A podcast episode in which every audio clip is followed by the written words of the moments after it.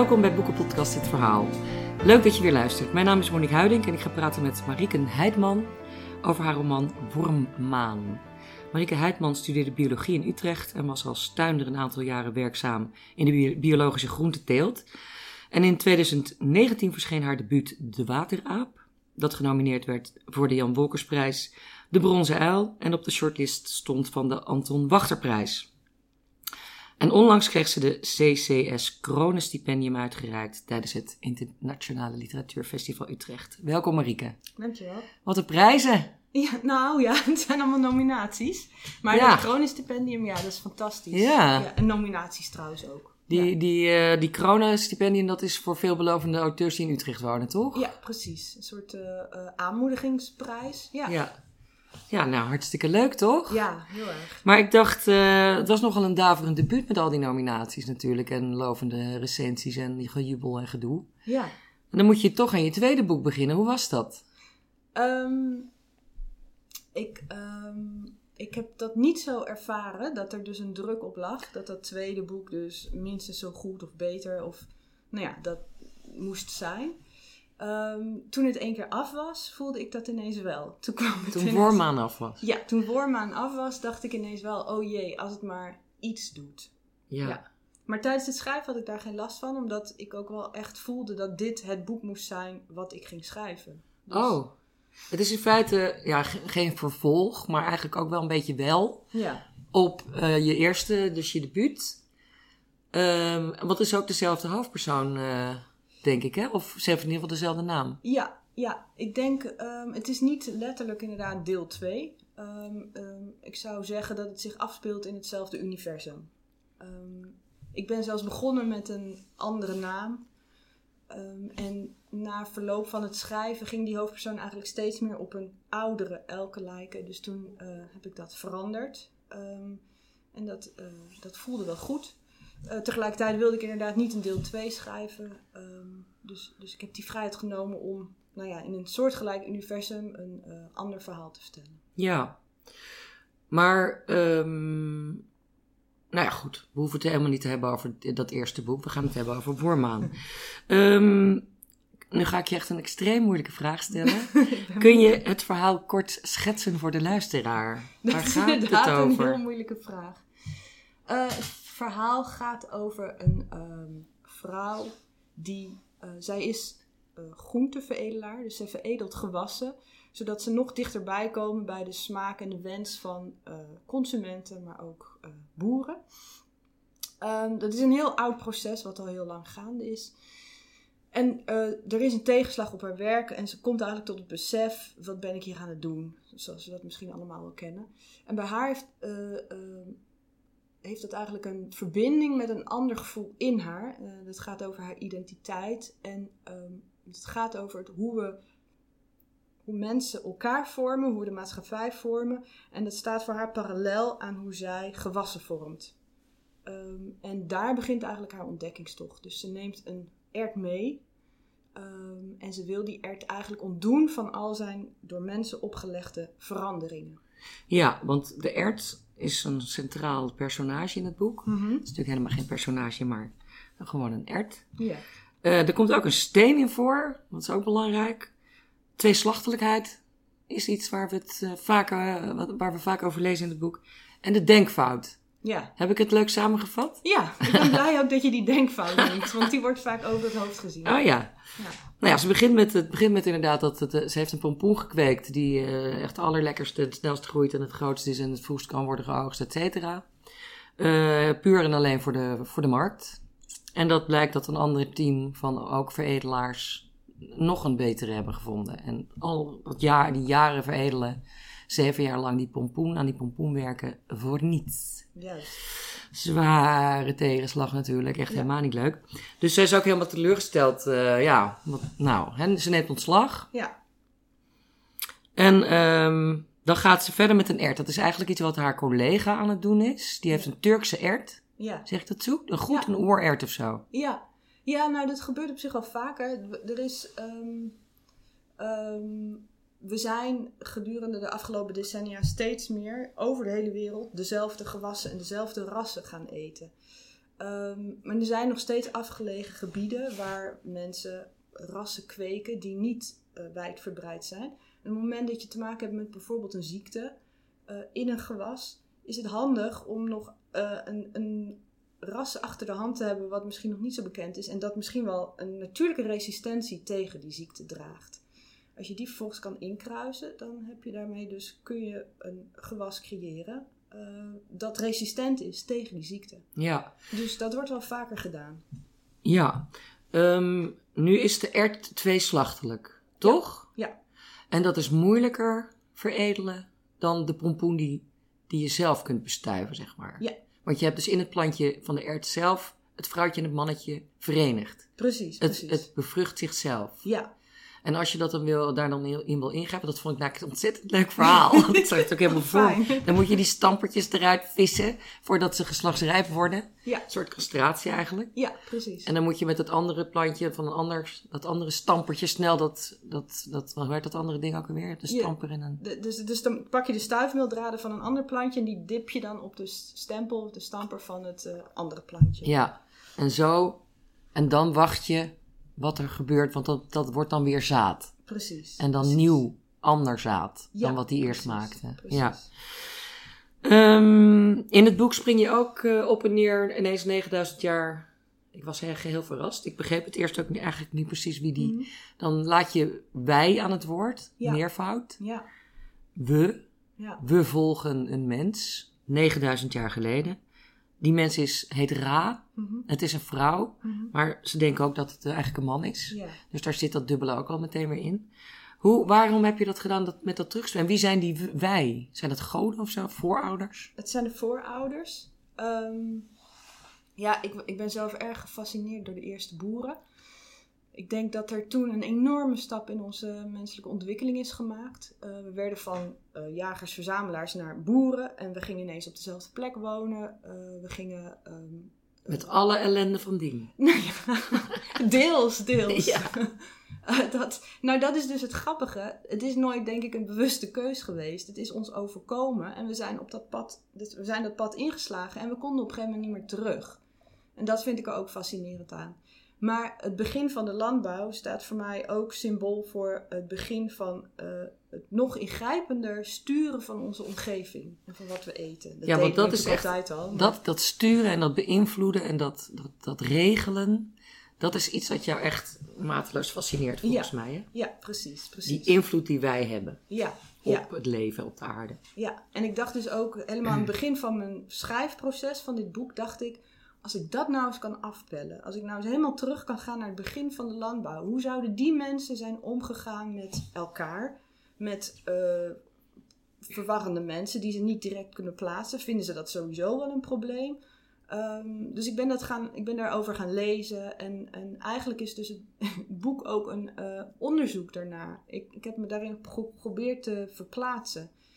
En het is wel zo dat die, dat min of meer wordt aangenomen dat die allereerste boeren, dus die hele oude volkeren, eh, dat die veel aan voorouderverering deden. En Ik heb een aantal stemmen geprobeerd. Ehm, ik heb Ra geprobeerd echt een stem te geven. Eh, nou, de waker is ook een belangrijke figuur. En toen op een gegeven moment had ik de stem van de voorouders te pakken en dat, dat klikte heel erg. Toen dacht ik, oh ja, dit is leuk, want door de voorouders als stem te nemen, als perspectief, kun je er ook een beetje boven gaan zweven. En maak je ook tegelijkertijd de connectie met ons in het nu. Want het zijn ook onze voorouders. Dat is de grap. Want we komen van, we stammen van hen af. Ja, Eh, dus, nou ja, ik, zo kwam alles een beetje rond, wat mij betreft. ja want die, die wij, die, die hebben ook een soort eh, positie van de alleswetende verteller. Ja. En hè, die weten wat er gaat gebeuren. Die, die, eh, ik, ik las het alsof het een soort van Griekse goden zijn die we allemaal vergeten hebben. Vroeger waren ze daar vreselijk bang voor. Ja, Hè, oh jee, de toren van Zeus. ja. Nou, we horen er nooit meer iets van. En Ja, dan denk ik, waar, waar blijf je nou, Zeus? Dat lijkt Viel me, dus allemaal wel mee. lijkt me een goed moment om nu eens flink de toren over ons te laten uitstorten. Ja.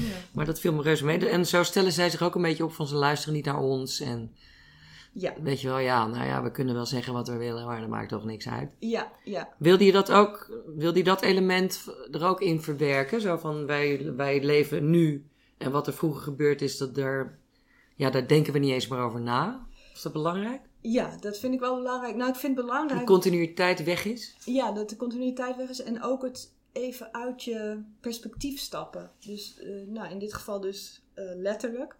Eh, uit het perspectief van hoe we op dit moment de wereld hebben georganiseerd. En dan is het natuurlijk heel, wat ik heel belangrijk vind in mijn boek, is eh, ons vrouwbeeld bijvoorbeeld. Dat, dat vinden we heel echt, dat nemen we heel serieus. Ehm, terwijl als je even een stap terugzet of je kijkt naar andere volkeren, andere tijden, eh, ja, dan valt je al snel op dat heel veel dingen cultuur bepaald zijn. Maar, ehm, en die vervreemding, of dat, die ruimte eigenlijk, die wil ik heel graag creëren. Ehm, ergens echt uitstappen. Ja. Want ik dacht, kijk, Elke gaat er op een gegeven moment naar een eiland. Ik denk een waddeneiland. Staat er niet bij, maar dat geeft niet. Ja.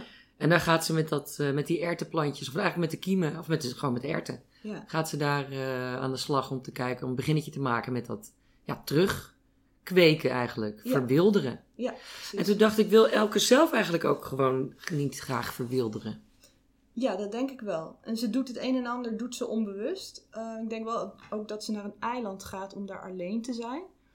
Ehm, ik had ook heel sterk de neiging om een hoofdpersoon te nemen die alleen was. Wat eh schrijftechnisch niet zo eenvoudig is, want dan mis je al gauw wrijving. Eh, dus dat was best een uitdaging. Maar ik denk, de gedachte erachter is dat als je alleen bent, dat het dan makkelijker is om invloeden van buitenaf ehm, ehm, ehm, te negeren. Of in ieder geval er afstand van te nemen. Dus de mening van een ander of de blik van een ander. Dus ik wilde haar echt een beetje isoleren. Ehm, nou ja, en ik denk misschien dat we allemaal wel dat gevoel kennen. Dat op het moment dat je alleen bent, ik hoorde dat laatst ergens. Ja, dan hoor je jezelf ook beter denken. Dan is er minder ruis. Op een Ja, je gaat tegen jezelf praten. Ja, Ja. ja, Of je innerlijke stem. ja, precies. Want op een gegeven moment, ehm, dit eh, zegt iedereen die jou interviewt, dit neemt dit voorbeeld. Komt ze bij de bakker en dan zegt de bakker, hé hey, jongeman, wat zal het zijn, wit of bruin? En dan schrijf je, er was een moment dat ik stopte ze ongelijk te geven. Wat met dat korte haar, dan vraag je er toch ook om. Hun stem werd de mijne, door hun blik zag ik mezelf, maar nooit van harte. Ja, Dat is dus hoe je dan, hè, je reageert, of elke, de hoofdpersoon, heeft het steeds, die, die, eh, die, die vecht steeds, of vecht, maar worstelt met dat ze de hele tijd moet, zich moet verhouden tot haar omgeving en wat de omgeving van haar verwacht. ja, Zeg je dat goed? ja, dat zeg je goed. En En dat is iets waar jij ook mee bezig bent, neem ik aan, want je hebt het boek zelf geschreven. ja, het fascineert me wel. Maar dit ja. is vast gewoon eh, autobiografisch, of niet? Ja, dit is wel autobiografisch. Ehm, ik vind het heel interessant en dit gaat dan over gender en identiteit. Eh, maar ik denk dat het breder is. Eh, de manier waarop we elkaar beïnvloeden. Ehm, en er is in mij altijd een soort van verlangen naar een, een allereerste begin of een ongeschonden staat. eh, dat nog niemand zijn vingerafdruk op je heeft achtergelaten. Ik heb toch een sterk, sterk gevoel, denk ik, van eigenheid en, en ehm,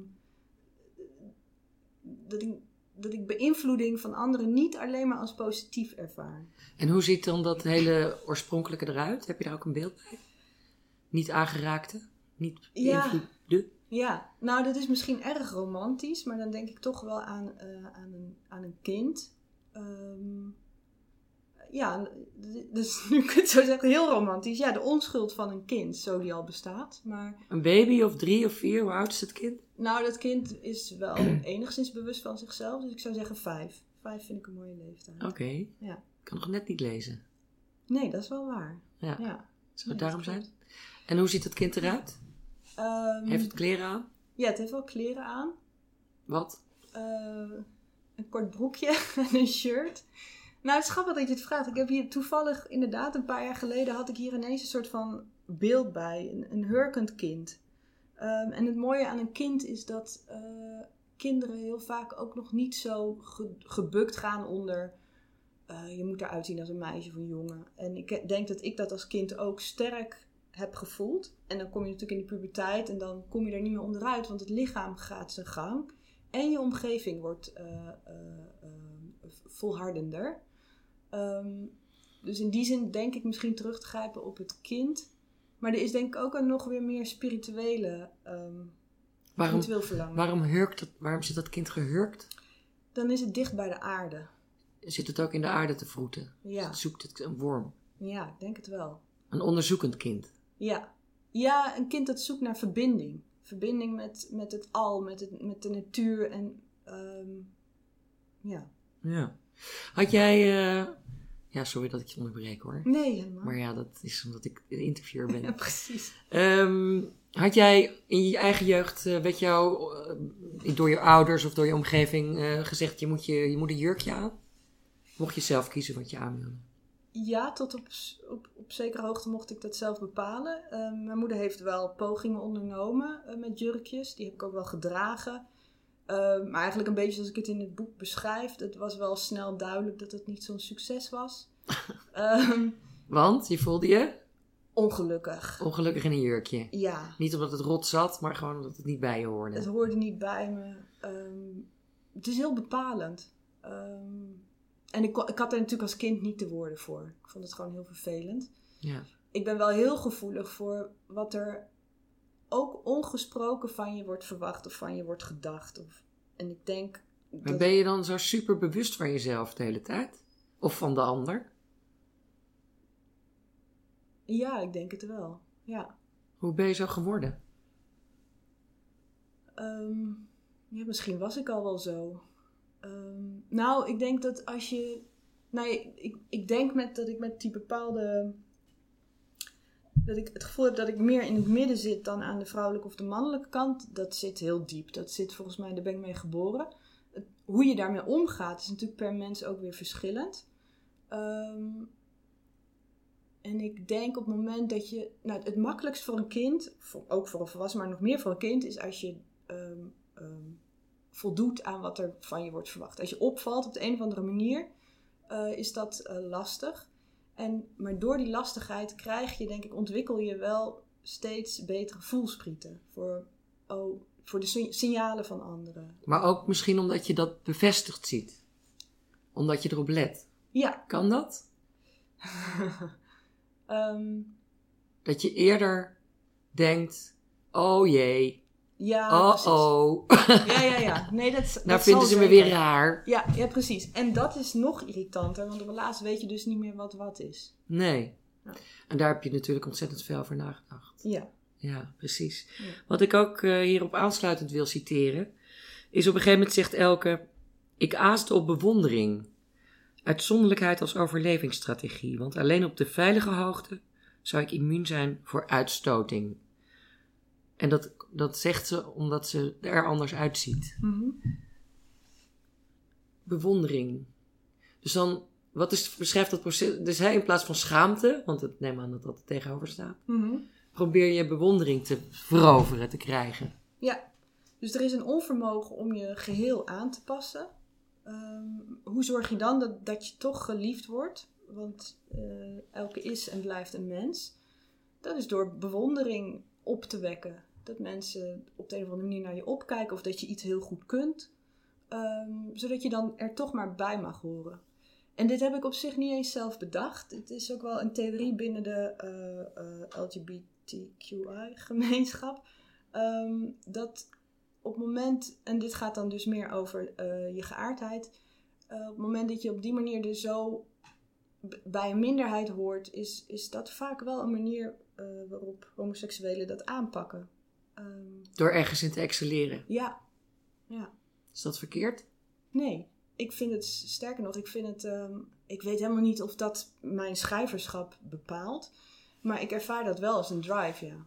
Ehm, en waar die drive dan vandaan komt, hè, of dat inderdaad door, door het behoren tot een minderheid is, of gewoon omdat ik dat heb, weet ik eigenlijk niet. Maar ik vind het wel fijn om ergens goed in te zijn, ja. Ja. Is dat ook eh, dan een vorm van bevrijding van jezelf? Ja, Ja. Waar bevrijd je je dan van? van schaamte. Ja, toch wel hè? Ja, Want dat staat tegenover bewondering. ja precies. Ja. Want je, ja, dat schaamtegevoel zit ook wel, eh ik vind het trouwens niet heel heftig in het boek. De reuze meevallen allemaal. Ja, ja, Maar het zit er wel in. ja, Gewoon dat je gek gevonden wordt. Of dat je het gevoel hebt dat je niet bij de groep hoort. ja. Is dat ook iets waar, eh, hè, dat, dat groepsgevoel, die, een groepsdruk en dat soort dingen. Mhm. Is dat ook iets waar je last van hebt gehad? Of nog steeds misschien, of nooit, of wel? Ehm, Dat is een vraag. nooit ik, ik, gaf bijna, ik, ik gaf bijna het antwoord al. Ehm, ja, ik heb daar last eh, van gehad en nog steeds. Ja, ik denk dat het is dat dat ehm, het wordt wel minder en ik moet zeggen dat het schrijven van boeken mij erg eh, daarin emancipeert, want ik kan het dus omzetten in iets eh, in een boek. Ehm, In woorden. in woorden. En gedachten natuurlijk. Ja, precies. Ideeën. precies. Ja. Ja. ja. En ik heb ook eh, die vrouw die ik nooit werd, dat is een personage bijna in mijn boek. Ja. Eh, een soort interne stem.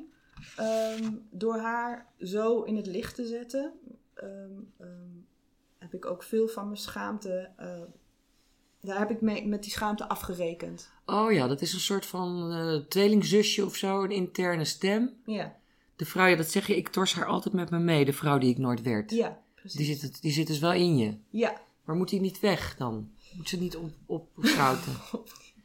Eh, dit is een geïnternaliseerde stem, denk ik. maar dat heb je ook echt, hè? Ja, die heb ik ook echt. Ja. Ehm, die zegt hoe het wel niet hoort.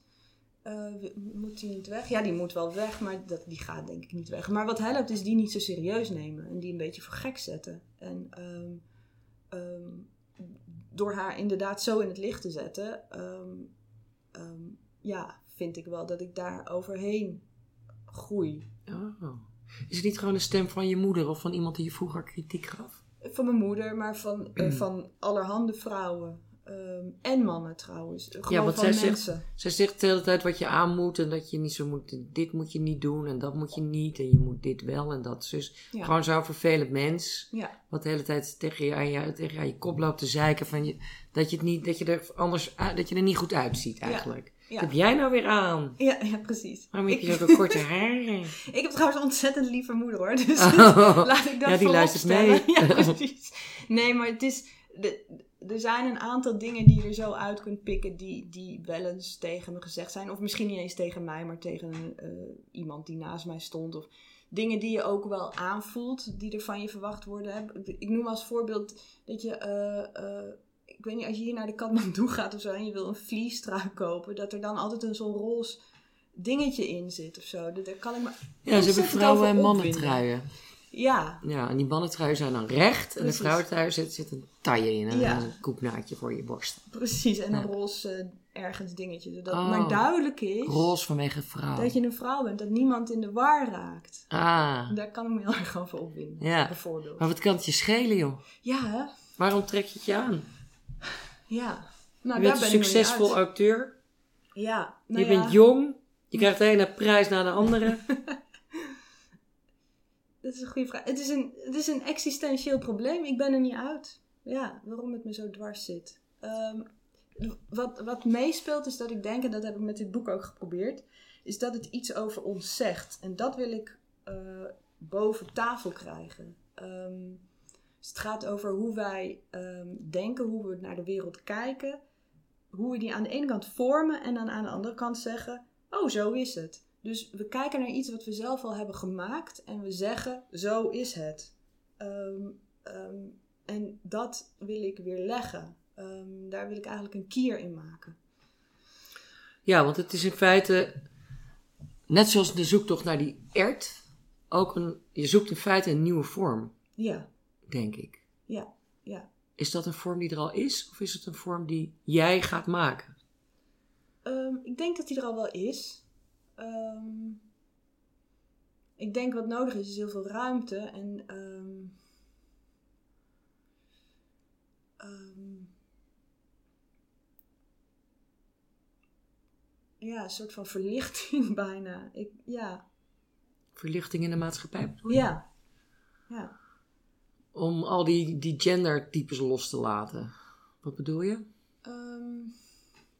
Ja, niet alleen gender. Ook. Ja, nou, nou kom ik er niet helemaal uit, maar dit heeft een. Er is een soort van conservatief denken dat, dat, dat de manier waarop wij de wereld zien. ehm, dat wij weinig invloed hebben op de wereld en dat we naar de wereld kijken zoals die ehm, door ons aangeraakt wordt. Ja, zoals je al hoort, ik ben er nog niet helemaal. ik moet er nog een boek over schrijven. Ja, ik denk dat er nog een boek komt. Ja, ja, ja. Ja, nee, het is, een, het is, het is in feite, eh, het lijkt abstract, maar het is het eigenlijk ook niet. Ja, Want ik denk, als ik het mag samenvatten, dat je je stoort aan het feit dat dingen vast liggen. Ja, En dat ze wat jou betreft niet vast liggen. En dat, ze zelfs, dat je het zelfs belangrijk vindt dat het vroeger heel anders is geweest. ja, Ja. Als we stappen terugzetten, wat je in het boek ook doet, namelijk 9000 jaar, dan heb je dus confrontatie van Ra, dat is een, hal, dat is een vrouw, maar ziet eruit als een jongen, man. Ja. Maar dat is ook een nomade. ja, Die komt bij een, in een dorp, dus bij landbouwers. Daar leid je haar na- naartoe. Mhm. En dat is die confrontatie die je, die je zoekt met, met het verre verleden, maar ook om aan de lezer duidelijk te maken van hé, hallo jongens, daar kwamen wij dus, dat zijn onze voorouders. Ja. Daar komen wij ook uit. We zijn niet uit de hemel komen vallen. ja, precies. precies. Wij zijn daar, daar ook begonnen Ja, en steeds een beetje veranderd. ja, En die confrontatie tussen eh, de nomade en de, en de landbouwer, dat vind ik zelf echt extreem interessant, eh, die periode, die overgangsperiode. ja, Ehm, want je zegt op een gegeven moment ook, nou heb ik dat, ik, ik heb net mijn blaadje omgeslagen, omdat je over die, die vrouw die je nooit werd begonnen. Dat stond op pagina 2. Maar ik had ook nog, oh ja, hier. Het begint, met de land, het begint met de landbouw en die is failliet, schrijf je. Hij bestaat uit een bijzonder destructieve vorm van hulp. En dan gaat, het, dan gaat het niet heel erg over, maar ik vind dat wel een heel boeiend onderwerp. Mhm. Want landbouw maakt dus de bodem eh, stuk. ja, En het leven in de bodem ook. Ja, En dan houdt het eigenlijk op. Dan Ja. wordt het zand. Dan Ja. wordt het onvruchtbaar. ja. Even voor de luisteraar zeggen, er is iemand nu in de, in de straat iets aan het schuren. Dus ik hoop dat, dat u het niet hoort. Maar zo wel, dan kan ik daar niks aan doen. Hopelijk stoppen ze snel. Hè, maar die, dus die landbouw, want je bent natuurlijk bioloog. Dus dat is iets wat jou ook mateloos interesseert, denk ik. ja, ja. We maken de grond kapot. Ja, ja en dat heeft ook, dat heeft wat mij betreft ook weer te maken met het feit dat we, nou ja, dus 9000 jaar geleden al die weg zijn ingeslagen. Onbewust eigenlijk. Dat Het deed graan, zich hè? voor. Ja, precies, het graan. Ert is ook een heel oud gewas. Ehm, dat zijn we gaan doen. En de grap van landbouw is, is dat landbouwers niet per se gelukkiger zijn of langer leven of gezonder, noem maar op. Dat niet, maar ze maken wel meer kinderen. Dus ehm, eh, omdat er op bepaalde de, de voedseltoevoer is gewoon wat eh, stabieler. Ehm, heel veel andere problemen krijg je er ook bij. Maar dus die, die toename in bevolking, dat, dat, dat zet zich tot op vandaag de dag eh, door. Ehm, en ja, dat, daar zitten dus heel veel keuzes in die niet bewust zijn genomen. En afslagen die niet be- bewust zijn genomen. En nu, nu begint het zich wel eh, te wreken dat die bodems inderdaad aan het eh, uitteren zijn. Maar ook even terug naar die nomaden. Dat nomadenvolk, ik heb daar ook een paar boeken over gelezen, dat, die waren veel gelijkwaardig tussen man en vrouw. Deden eigenlijk hetzelfde. Die gingen ook jagen en verzamelen. Ja. Eh, ze trokken eh, rond, dus ze hadden, er is geen sprake van dat iemand thuis moest, blijven bij de kinderen, want Ja. die gingen gewoon mee. Ja, precies. En bij de landbouwers is in feite die, die man-vrouw Ja. verdeling Ja, tot stand gekomen door omstandigheden. klopt. Ja. ja, er wordt wel gedacht dat het patriarchaat is ontstaan mede dankzij, of misschien wel vooral dankzij de landbouw. Ja. Want toen was er ineens ook iets om te. eh, dus er werden. eh, hoe noem je dat? Welvaart werd opgestapeld. Was ineens stapelbaar. Je schoot niet meer een hert en dat moest je nog diezelfde week opeten. Nee, dat graan, dat ging eh, weken, maanden was dat goed. Dus er was iets om te beschermen. En daar zijn, wordt gedacht, het is allemaal hypothetisch, wordt gedacht dat mannen daar beter in staat zijn. En ontstonden er dus ook, nou ja, ruzies, oorlogen en een patriarchaat dat ervoor moest zorgen dat de, de, de spullen die zo'n dorp of gemeenschap had, ook behouden bleven. Ja, het, het fenomeen bezit en eigendom ontstond. Precies, precies. Dat was niet zo bij de nomaden. Dan, Nee. dan kreeg je gewoon, iedereen kreeg een appel ja, van de boom die daar staat. Ja. En dat was niet iemands boom. Nee, Waardoor er natuurlijk ook talrijke problemen onderling, zoals inderdaad gevechten om bezit, ja, oorlogen, noem maar op. En dat is wel logisch dat mannen daar een beetje voortuin namen, Ja. omdat die gewoon fysiek simpel domweg sterker zijn dan Ja. vrouwen. ja, precies. Maar daardoor werden vrouwen ook weer in de jurk gedwongen en ook als bezit min of meer gezien. Ja, Dus daarom is het mooi dat je die, dat je die scheidslijn in je boek ook erbij neemt. Ja. Omdat het op vele manieren een ja, heel erg heftige in- invloed heeft gehad op de- waar we nu zijn. Ja, ja, precies. En daar moet ook nog bij worden aangetekend dat we eigenlijk helemaal niet zoveel weten over die prehistorie. Dus de prehistorie is natuurlijk ook lang, eh, dat wordt nu wat minder, maar lang beschreven door mannen. die al een bepaald idee hadden van, oh, die boeren zullen wel zus en zo geleefd hebben, de man zal wel dit en dat. Terwijl, ja, wat weten we van de prehistorie? We hebben botten en, en zaden en resten van Gereedschappen. huizen, gereedschappen. Er is niet een, eh, een geschreven tekst van, oh, eh, de vrouw doet dit en dit en dat. Dus dat moeten we Af en toe in een grot hè, kom je een hele oude tekening tegen. ja, precies. Ja. Dus Maar het is altijd goed om daar ook kritisch op te blijven. Ja, wie vertelt eigenlijk dit verhaal? Dus nou ja. Maar wil jij daar dan zelf een verhaal tegenover stellen? Is dat jouw ambitie? ja, ik wil wel ehm, de mogelijkheden schetsen, ja. En ik ben, ik ben geen eh, eh, paleoantropoloog. eh, maar ik vind het wel leuk om te fantaseren over hoe het ook had gekund. Of wat er ook had kunnen gebeuren. Ehm, ja. Ja. Heb je een moment overwogen om het helemaal 9000 jaar geleden te laten spelen? Nee, wel andersom. Grappig. Nee, ja. Nee, dit komt, het heeft puur met, eh, ehm, met hoe, hoe die tweede lijn is ontstaan. Die, kwam, die diende zich later aan. Dus ik, heb wel, ik ben wel begonnen in het nu en heb gedacht dat dat een volledig boek zou zijn, Ja. maar nooit andersom. Oh nee. Ja. Ja. Ah, grappig. Op een gegeven moment eh, stopt Elke een sok in de broek, een opgerolde sok. dat doet ze omdat ze dan op een jongen lijkt, denk ik. Dat is om te voelen hoe dat is, ja. Om een piemel te hebben. Ja, En dan kijkt ze in de spiegel en dan zegt ze: Ik zou willen dat de ander niet steeds als alternatieve. Sorry, even opnieuw. Ik zou willen dat ik de ander niet steeds als alternatieve spiegel gebruik. Dat ik de ander niet nodig heb om me te vertellen wie ik ben. Ehm, maar waarom, denk ik, waarom doe je dan een sok in je broek? Dan wil je toch zelf iets uitstralen? Veranderen? Ehm, ja, het is. Er zit een soort van bokkigheid achter. Ehm, ja, dat is wel. Een woordspeling. Niet geitig? Nee, niet geit, maar het is bokkig. Ehm, ze is natuurlijk op dat eiland. Ze is weg uit haar eh, eh, vertrouwde omgeving. Waar iedereen haar kent misschien. En al een bepaald vast omstaand beeld heeft. Zo'n sok in zo'n broek is ook niet direct iets wat je ziet. Zou ik zeggen. Of het is een hele grote sok. Ja, dat stond er niet bij. Nee, Een opgerolde sok. Een dus een, opgerolde- een bobbel. Je kunt hem denk ik over het hoofd zien. Ehm, als je hem zelf draagt, dan voel je het wel.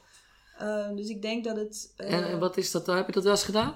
Ik heb dat wel eens gedaan. En ja. wat, hoe voel je je dan? Ehm, de- heel veel dingen voel je dan. Ik, ik voelde me heel erg ongepast en raar. Ik vond het ook leuk. Eh, het voelde ook wel spannend.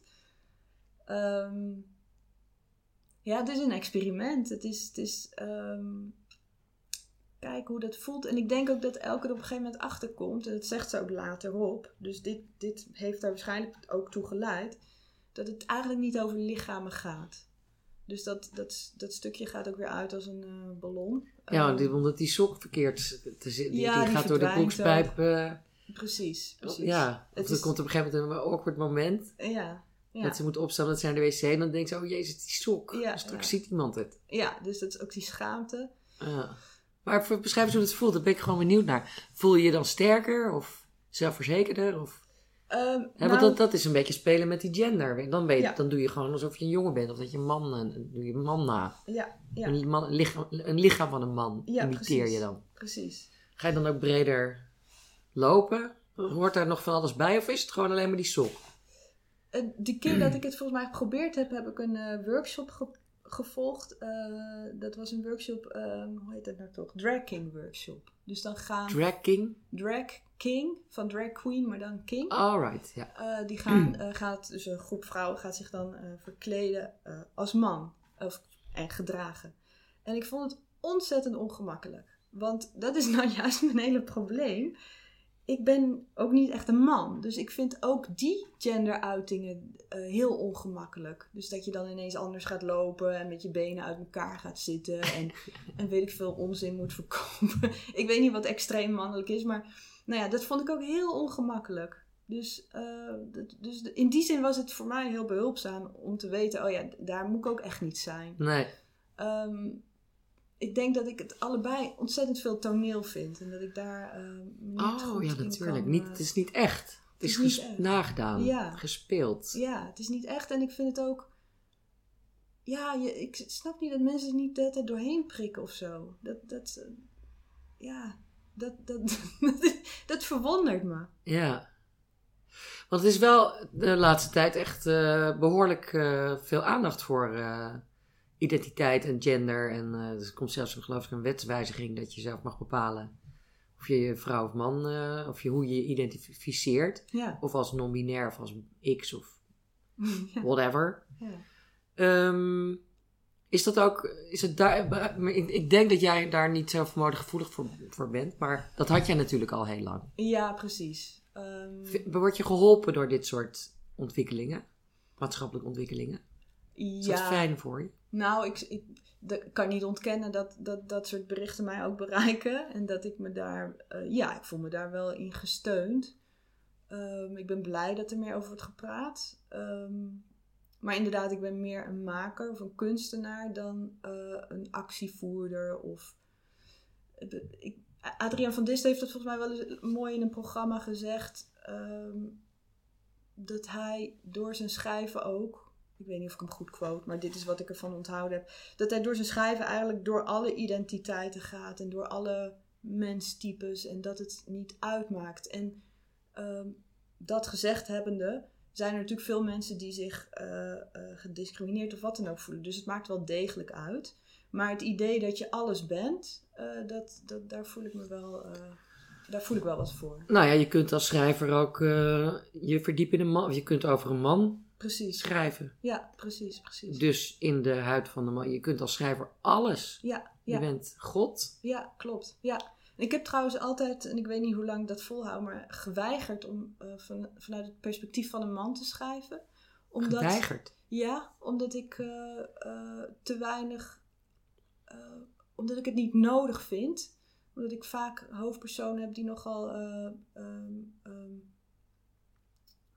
in hun hoofd verkeren en daar gedachten over hebben. En dan op de een of andere manier is het dan makkelijker om een man te kiezen dan een vrouw. En, ehm, en dat vind ik. Makkelijker. Ja, dat denk ik wel.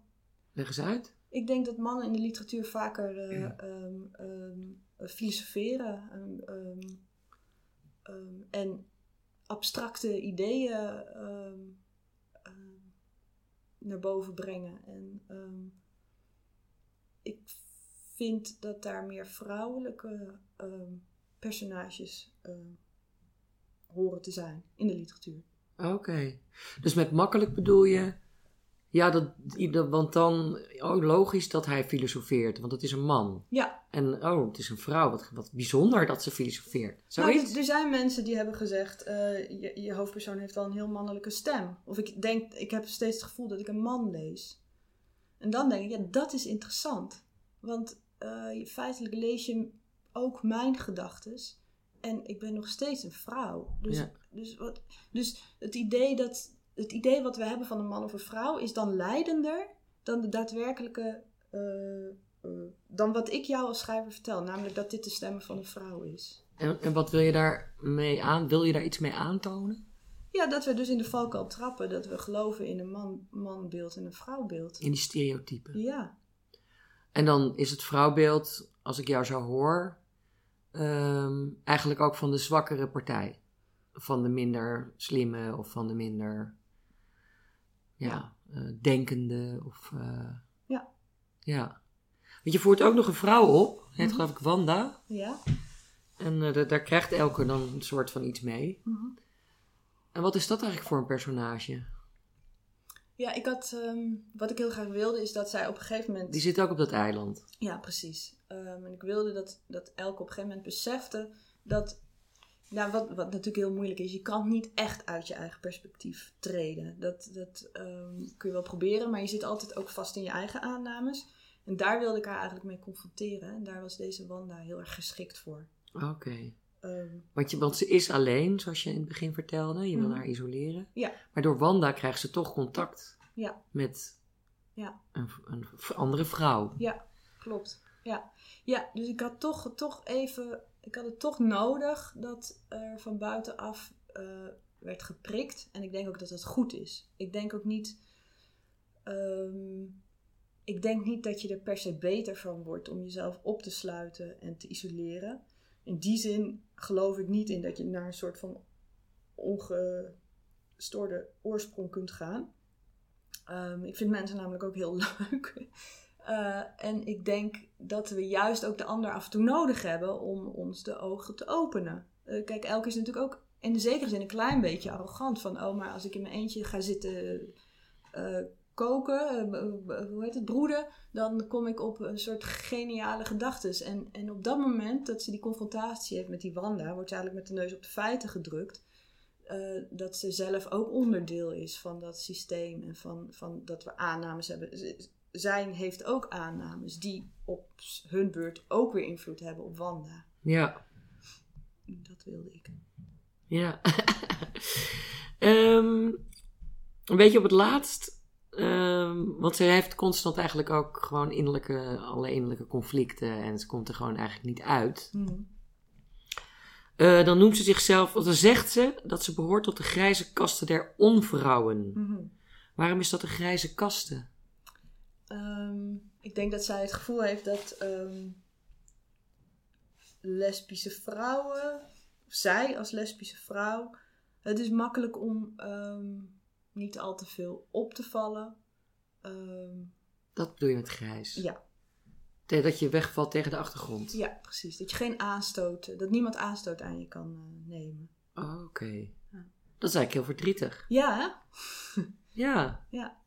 Ik denk ook wel dat ze eruit komt. Uit die, door, door haar hele uh, experiment ook. Hmm. En, en, de hele reis die ze maakt. Um, uh, dat is om die, om die kasten te ontgroeien. Ja. Denk je dat lesbische vrouwen op dit moment zich nog altijd zo voelen? Um, een deel wel, denk ik. Ja. ja. Dat een beetje onzichtbaar maken. Ja, dat denk Gewoon in de beslotenheid van, de huis, van het huis de liefde beleven, maar buiten niet zo? Ja, ja dat denk ik wel. Ja? Ja. Is er ook weer geweld op straat tegen.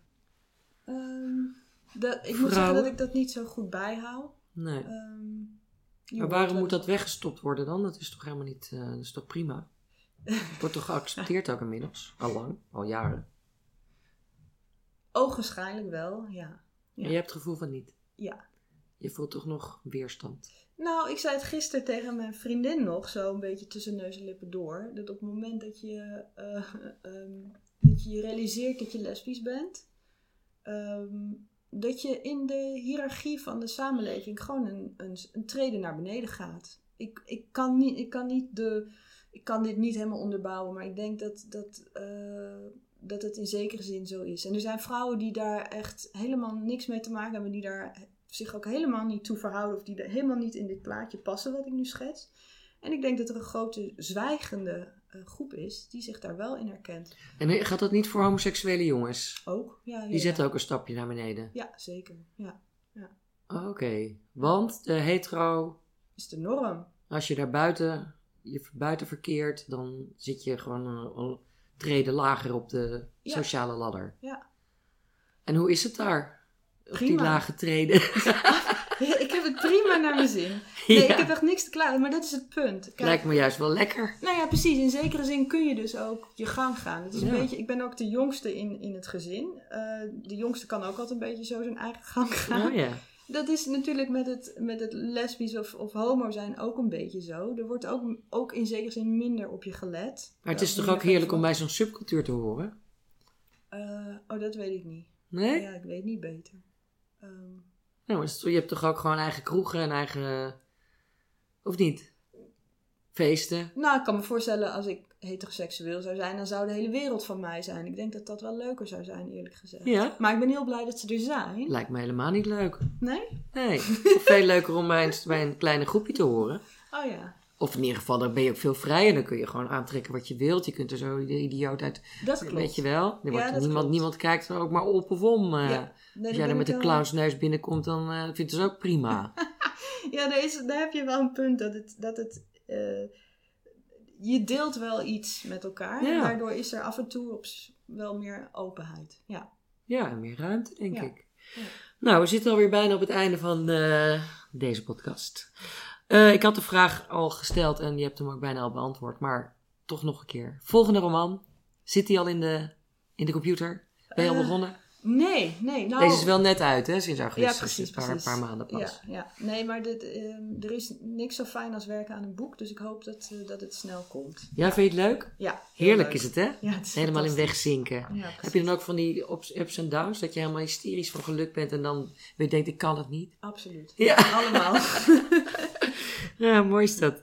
Oké, dankjewel voor dit gesprek. Jij, dankjewel. Ik sprak met Marieke Heidman over haar roman Wormaan.